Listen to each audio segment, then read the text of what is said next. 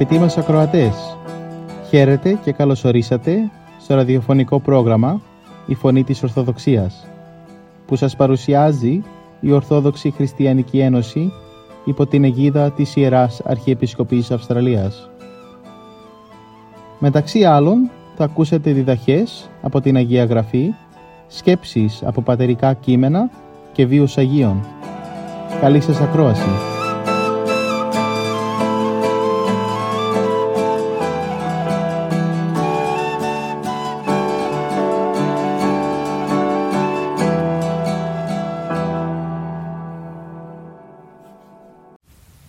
Στην σημερινή μας εκπομπή, ο καθηγητής Μιχαήλ Αντωνιάδης θα μας μιλήσει για την παραβολή του Τελώνη και του Φαρισαίου από του Καταλοκάν Ευαγγελίου, κεφάλαιο 18, στίχη 10 έως 14. Κυριακή 5 Φεβρουαρίου 2023 Μιχαήλ Αντωνιάδης Φωνή της Ορθοδοξίας Αγαπητοί μου χριστιανοί Σήμερα θα αναλύσουμε την παραβολή του τελώνη και του φαρισαίου. Η προσευχή είναι η ιερότερη πράξη που μπορεί να κινήσει μόνος του ο άνθρωπος χωρίς βοήθεια. Εκεί η ψυχή αφήνει τον εαυτό της ελεύθερο προκειμένου να επικοινωνήσει με το Θεό. Σε αυτή την ιερή στιγμή συνέλαβε ο Ιησούς τους δύο τύπους της σημερινής παραβολής τον Τελώνη και τον Φαρισαίο. Ο Τελώνης μπήκε στο ναό και στάθηκε κοντά στην πόρτα με τα μάτια του στο έδαφος, κτυπώντας το στήθος του και επαναλαμβάνοντας την ίδια φράση. Ο Θεός ηλά στη τίμη το αμαρτωλό. Σπλαχνίσουμε και συγχώρησέ με τον αμαρτωλό. Τα λόγια του Τελώνη παραμένουν η πιο συγκλονιστική έκφραση μετάνοιας της ψυχής.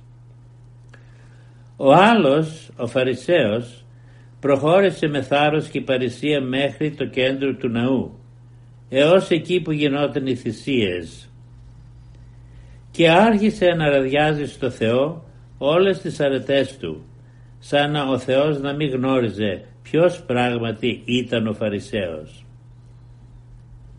Για τον Φαρισαίο ο Θεός υπήρχε για να ακούει τους ύμνους της φαρισαϊκής αρετής. Εφόσον ένας τέτοιος άνθρωπος δεν ζητά ούτε το έλεος ούτε τη βοήθεια του Θεού στη ζωή του. Καταλήγοντας ο Ιησούς όμως μας λέγει ότι ο Θεός ζήγησε και τους δύο στη ζυγαριά της Θείας Δικαιοσύνης και δικαίωσε την μετάνοια του τελώνη και το αποτέλεσμα της μετάνοιας του τελώνη ήταν η μεγάλη του ταπείνωση. Ο ταπεινός μπορεί να είναι αδύναμος και ασήμαντος άνθρωπος, είναι όμως συμπαθής στο Θεό και στους ανθρώπους. Γνωρίζει ποιος είναι, γνωρίζει τις ικανότητές του και τις αδυναμίες του. Ό,τι έχει το αποδίδει στο Θεό. Δεν συγκρίνει τον εαυτό του προς στους άλλους αλλά προς το Θεό που είναι το τέλειο παράδειγμα. Τον ταπεινό ο Θεός τον αγαπά, τον συγχωρεί, τον ευλογεί, τον βοηθάει και τον δοξάζει. Τον κάνει γνωστό στους άλλους. Ο Ιησούς μας λέει ότι ο ταπεινόν εαυτόν υψωθήσεται. Θα ζήσει τελικά αιωνίως στη βασιλεία του. Τον υπερήφανο Φαρισαίο δεν τον ανέχεται. Αγαπητοί μου χριστιανοί, ρωτήσαμε ποτέ τον εαυτό μας πώς καταντά να γίνει κανείς φαρισαίος. Άλλωστε τέτοιοι τύποι είναι θρησκευτικοί άνθρωποι και όσοι από εμάς πηγαίνουμε τακτικά στην εκκλησία τους συναντούμε κάθε τόσο. Είναι αυτοί που θεωρούν τον εαυτό τους ότι ανήκουν στο κόμμα του Θεού. Επίσης μήπως μερικοί ή πολλοί από εμάς μοιάζουμε τους φαρις... ανθρώπους αυτού του είδους. Ακούσατε ένα παραλληλισμό. Οι Φαρισαίοι πήγαιναν κάθε Σάββατο στη συναγωγή. Εμείς πηγαίνουμε κάθε Κυριακή στην Εκκλησία. Οι Φαρισαίοι νίστευαν δυο φορές τη βδομάδα. Και εμείς νηστεύουμε δυο φορές τη βδομάδα, Τετάρτη και Παρασκευή. Οι Φαρισαίοι προσευχόταν κάθε μέρα. Και εμείς προσευχόμαστε κάθε μέρα, πρωί και βράδυ. Οι Φαρισαίοι έκαναν ελεμοσύνες, μα πάντοτε έδιναν λίγα. Και εμείς κάνουμε ελεμοσύνες, αλλά μικρές, όπως οι Φαρισαίοι. Όταν ο ιερέας μας λέει να δώσουμε κάτι για τους φτωχούς ή τις ανάγκες της Εκκλησίας, δίνουμε ένα ή δύο ή τρία δολάρια. Σαν να χάθηκαν τα μεγαλύτερα νομίσματα για να πιάσει τόπο η προσφορά μας. Για τον εαυτό μας όμως ξοδεύουμε εκατοντάδες δολάρια χωρίς πολλή σκέψη. Οι Φαρισαίοι άρεζαν τις πρωτοκαθεδρίες στα τραπέζια και δεν είναι λίγοι από εμάς που κάνουμε το ίδιο. Μας αρέσουν τα επίσημα τραπέζια. Συνοπτικά η φαρισαϊκή ευλάβεια περιοριζόταν μόνο στα εξωτερικά θρησκευτικά καθήκοντα. Πήγαιναν στη συναγωγή, άναβαν λαμπάδες, έκαναν μετάνιες, νίστευαν και όταν νίστευαν άφηναν τα μαλλιά τους αχτένιστα, φορούσαν παλιά ρούχα για να τους βλέπουν οι άνθρωποι και να εκπλήττονται από πόσο αυστηρή νηστεία κάνουν και πόσο υποβάλλουν το σώμα τους σε κακοπάθεια για χάρη του Θεού. Στην πραγματικότητα οι ίδιοι δεν είχαν καθόλου πνευματική ζωή. Καμιά αρετή, καμιά ευλάβεια, καμιά διάθεση για θυσία. Δεν είχαν αρετές, ούτε αγάπη, ούτε ταπείνωση, ούτε υπομονή, ούτε πίστη.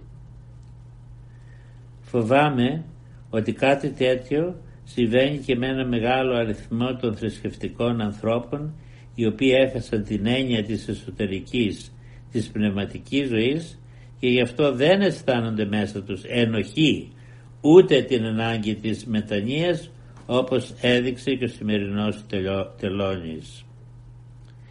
Ίσως μερικοί θα ήθελαν να μάθουν πώς προλαβαίνει κανείς μια τέτοια κατάσταση μια τέτοια εξαθλίωση. Αυτό είναι δυνατόν να γίνει με τη βοήθεια του Θεού. Όταν προσευχόμαστε στο Θεό και του ζητάμε τη βοήθειά Του, να διορθώσει τον εσωτερικό κόσμο, να μας χαρίσει αρετές, εκείνος οπωσδήποτε θα ανταποκριθεί και μάλιστα πολύ γρήγορα. Όπως ξέρουμε όλοι μας, Σήμερα αρχίζει το τριώδιο. Σε τε, τρεις εβδομάδες θα αρχίσει η μεγάλη περίοδος της, με, της Μεγάλης Τεσσαρακοστής. Η Εκκλησία επιμένει να επιτείνουμε την προσοχή μας στην προσευχή, την μετάνοια, την νηστεία και την ελεημοσύνη. Με τη μετάνοια αυτό προϋποθέτει ότι ο άνθρωπος εξομολογείται και εξωτερικεύει τα πάθη του. Ο ληστής και ο τελώνης ήταν άνθρωποι αμαρτωλοί. Και όμως όταν συνέλαβαν το μέγεθος της αμαρτίας του, ο μεν ζήτησε από τον Χριστό να τον συγχωρήσει λέγοντας ότι μετανοεί και έγινε ο πρώτος κάτοικος της Βασιλείας του Θεού. Ο Τελώνης, έτσι πως φαίνεται από την περιγραφή της παραβολής, και ο ίδιος πιθανότατα τελείωσε στην ίδια βασιλεία. Ο Αυγουστίνος, ο Ιερός Αυγουστίνος και η Μαρία η Αιγυπτία όταν ήταν νέοι ζούσαν μια σκανδαλώδη ανήθικη ζωή. Όταν συνέλαβαν το μήνυμα του Θεού αφιερώθηκαν εντελώς στη διόρθωση του εαυτού τους και μάλιστα τόσο μεγάλη ήταν η μετάνοιά τους ώστε τελικά ανακηρύχθηκαν Άγιοι της Εκκλησίας. Με την προσευχή ζητώντας συνεχώς το έλεος του Θεού έτσι πέτυχε τη σωτηρία του τελώνης. Με τη μελέτη της Αγίας Γραφής κυρίως του Ευαγγελίου μαθαίνουμε το, το θέλημα του Θεού για μας.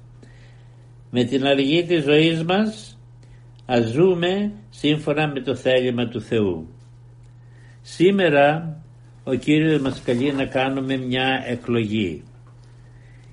Ή θα σταθούμε μακριά Του, ψυχροί και υπερήφανοι, μοιάζοντας ούτε λίγο ούτε πολύ τον σημερινό Φαρισαίο ή θα φωνάξουμε αυθόρμητα σαν τον τελώνι ο Θεός ηλάσσει τίμη τον ομαρτωλό και από τώρα και στο εξής θα αγωνιζόμαστε να ζούμε σύμφωνα με το θέλημά Του δηλαδή την εν Χριστώ ζωή που τελειώνει στη Βασιλεία του Θεού.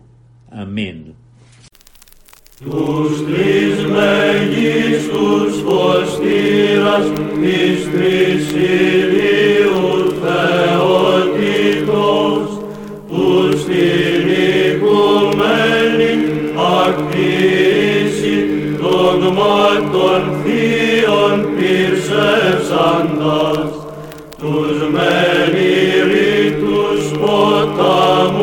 της σοφίας τους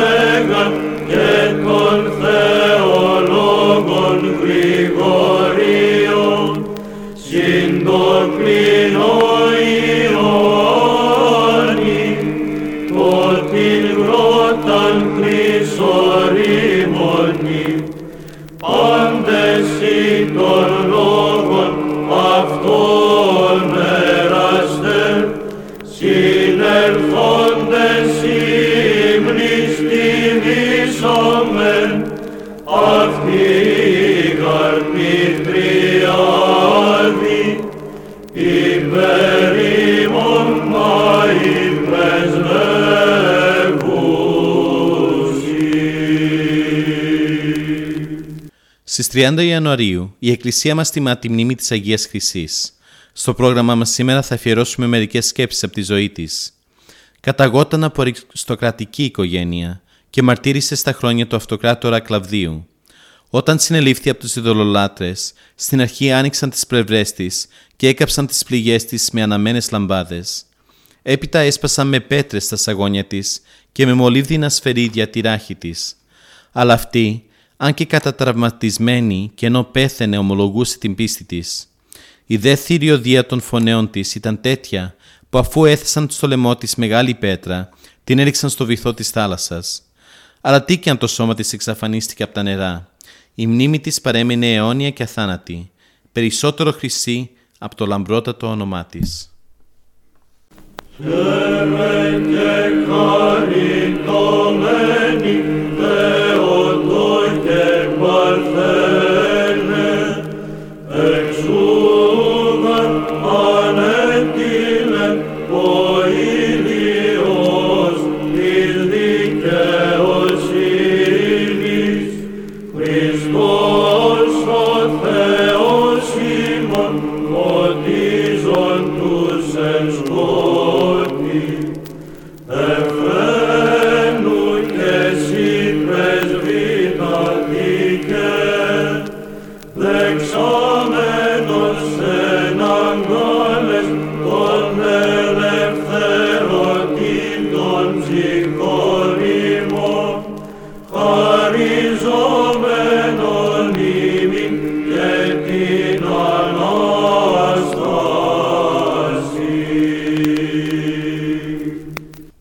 Στις 2 Φεβρουαρίου η Εκκλησία μας γιορτάζει την γιορτή της Υπαπαντής του Κυρίου. Αυτή η γιορτή είναι από τις πιο παλιές χριστιανικές εορτές.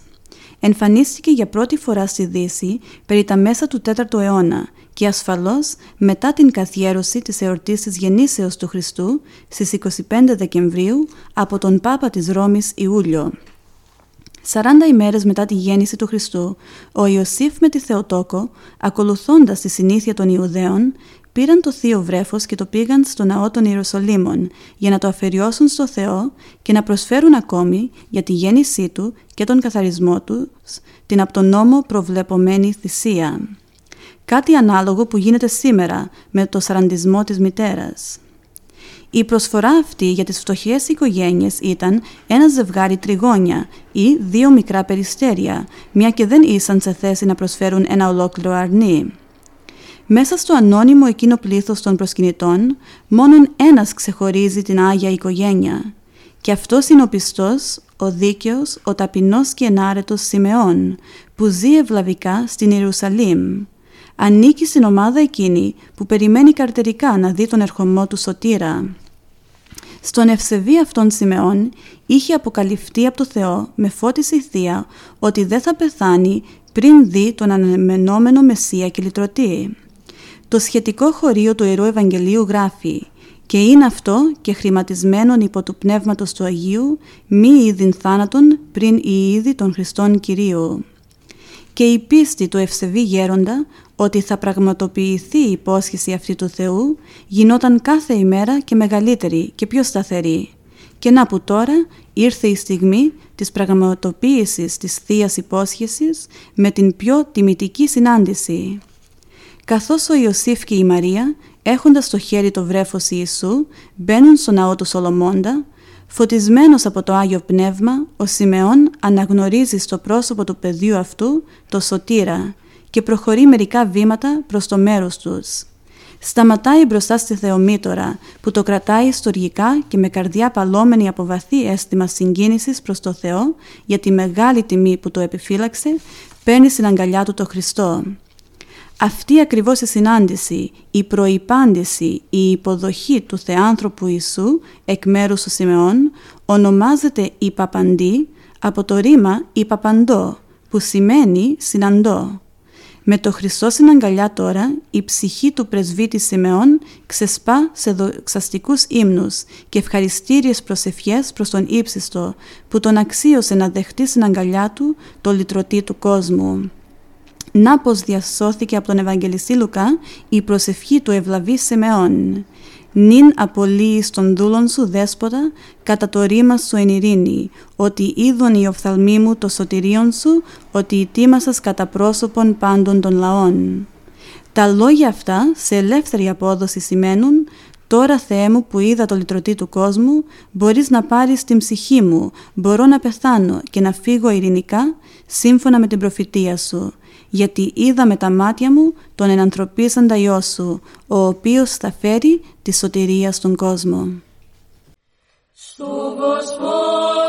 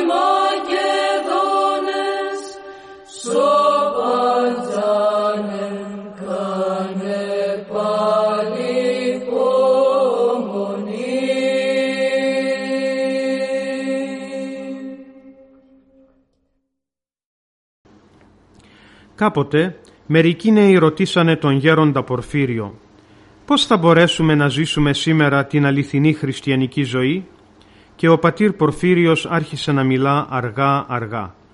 Πολλοί λένε ότι η χριστιανική ζωή είναι δυσάρεστη και δύσκολη. Εγώ λέω ότι είναι ευχάριστη και εύκολη, αλλά απαιτεί δύο προϋποθέσεις. Ταπείνωση και αγάπη. Τα παιδιά που πολλά από αυτά κρατούσαν σημειώσεις ρώτησαν Πώς θα μπορέσουμε, γέροντα, να αποκτήσουμε ταπείνωση και αγάπη; Τότε ο γέροντας απάντησε εμπαραβολές με εκείνη την αμίμητη αφηγηματική του χάρη. Θα σας πω, παιδιά, μια ιστορία. Ήταν κάποτε μια βοσκοπούλα που ζούσε στο βουνό και έβοσκε πρόβατα. Όλη την ημέρα κοπίαζε να βοσκήσει καλά τα πρόβατα, να τα ποτίσει, να τα φυλάξει από τα γρήμια και το βράδυ να τα φέρει πίσω στο μαντρί να τα αρμέξει και να τα τακτοποιήσει. Και όταν προχωρούσε η νύχτα και οι γονείς της κοιμόνταν, αυτή, αν και κατάκοπη, πηδούσε κρυφά το φράχτη του μαντριού και έτρεχε μέσα στο σκοτάδι, ανάμεσα από βράχια, από αγκάθια και έφτανε στην αντικρινή ράχη για να συναντήσει ένα βοσκόπουλο που αγαπούσε. Και όταν το συναντούσε ήταν πολύ χαρούμενη παρά τους σκόπους και τις θυσίες της και μάλιστα επειδή η συνάντηση με τον αγαπητικό της της κόστιζε κόπους και θυσίες, ήταν πιο χαρούμενη. Να με συμπαθάτε που καλόγερος εγώ σας μιλώ για αγαπητικούς, αλλά το κάνω για να με καταλάβετε καλύτερα τι θέλω να πω.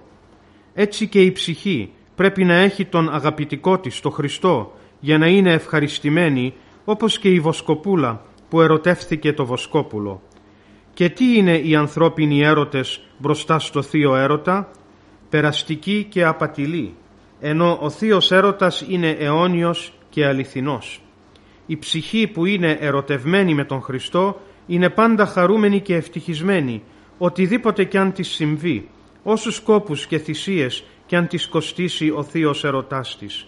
Και μάλιστα όσο πιο πολύ κοπιάζει και θυσιάζεται χάριν του αγαπημένου της Χριστού, τόσο πιο πολύ ευτυχισμένη αισθάνεται. Η ψυχή ερωτεύεται τον Χριστό όταν γνωρίζει και εφαρμόζει τις εντολές Του. Όταν η ψυχή ερωτευθεί τον Χριστό, αγαπά και τους ανθρώπους, δεν μπορεί να τους μισήσει. Στην ψυχή που είναι ερωτευμένη με τον Χριστό, δεν μπορεί να μπει ο διάβολος. Όπως τώρα σε αυτή την αίθουσα που βρισκόμαστε. Ας πούμε ότι είμαστε όλοι καλοί. Αν κάποια στιγμή εμφανιστούν στην πόρτα μερικοί κακοί άνθρωποι και θελήσουν να μπουν μέσα, δεν θα μπορέσουν, γιατί η αίθουσα είναι γεμάτη από μας. Έτσι και στην ψυχή, που όλος ο χώρος της είναι κατηλημένος από το Χριστό, δεν μπορεί να μπει και να κατοικήσει ο διάβολος, όσο κι αν προσπαθήσει, διότι δεν χωράει, δεν υπάρχει καινή θέση για αυτόν. Με αυτόν τον τρόπο θα μπορέσουμε να ζήσουμε την αληθινή χριστιανική ζωή.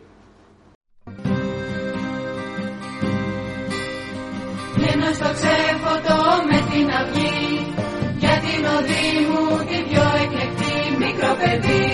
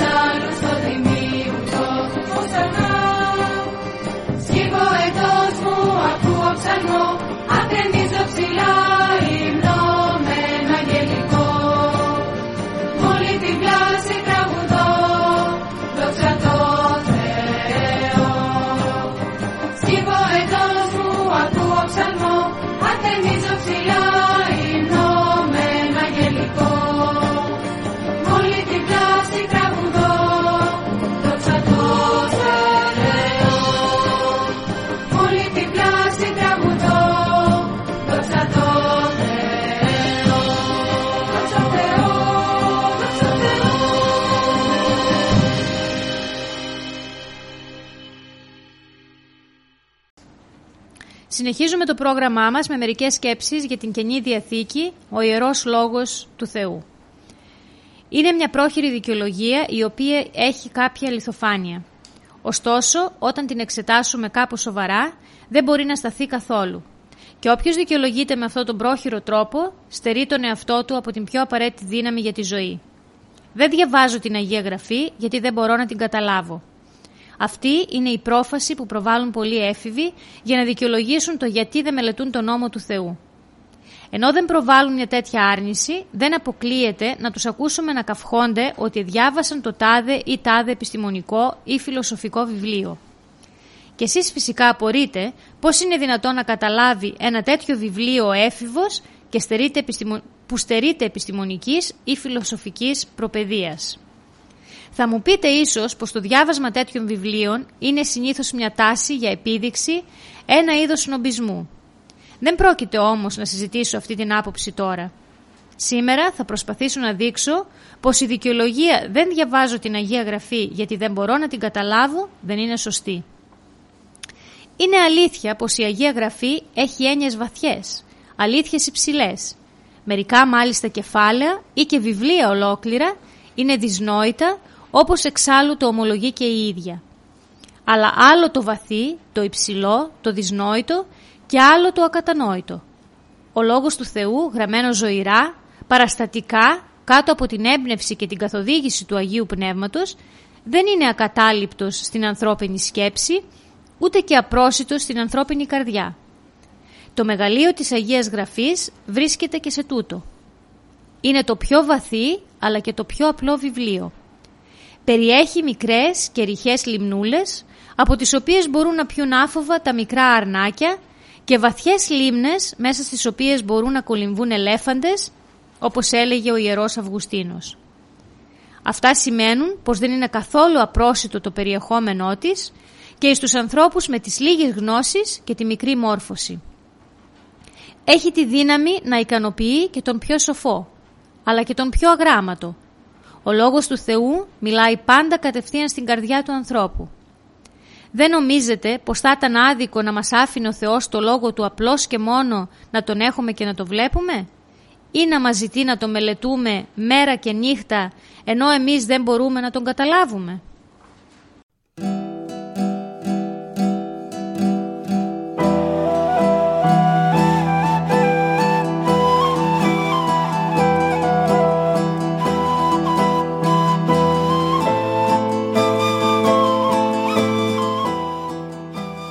Και εδώ φτάσαμε στο τέλος του προγράμματος. Σας ευχαριστούμε για τη συντροφιά σας. Θα είμαστε και πάλι κοντά σας την επόμενη εβδομάδα. Μπορείτε επίσης να μας παρακολουθήσετε στο Facebook, Spotify και στο YouTube. Κανάλι «Η Φωνή της Ορθοδοξίας». Αγαπητοί μας ακροατές, ο Θεός μαζί σας. Χαίρετε.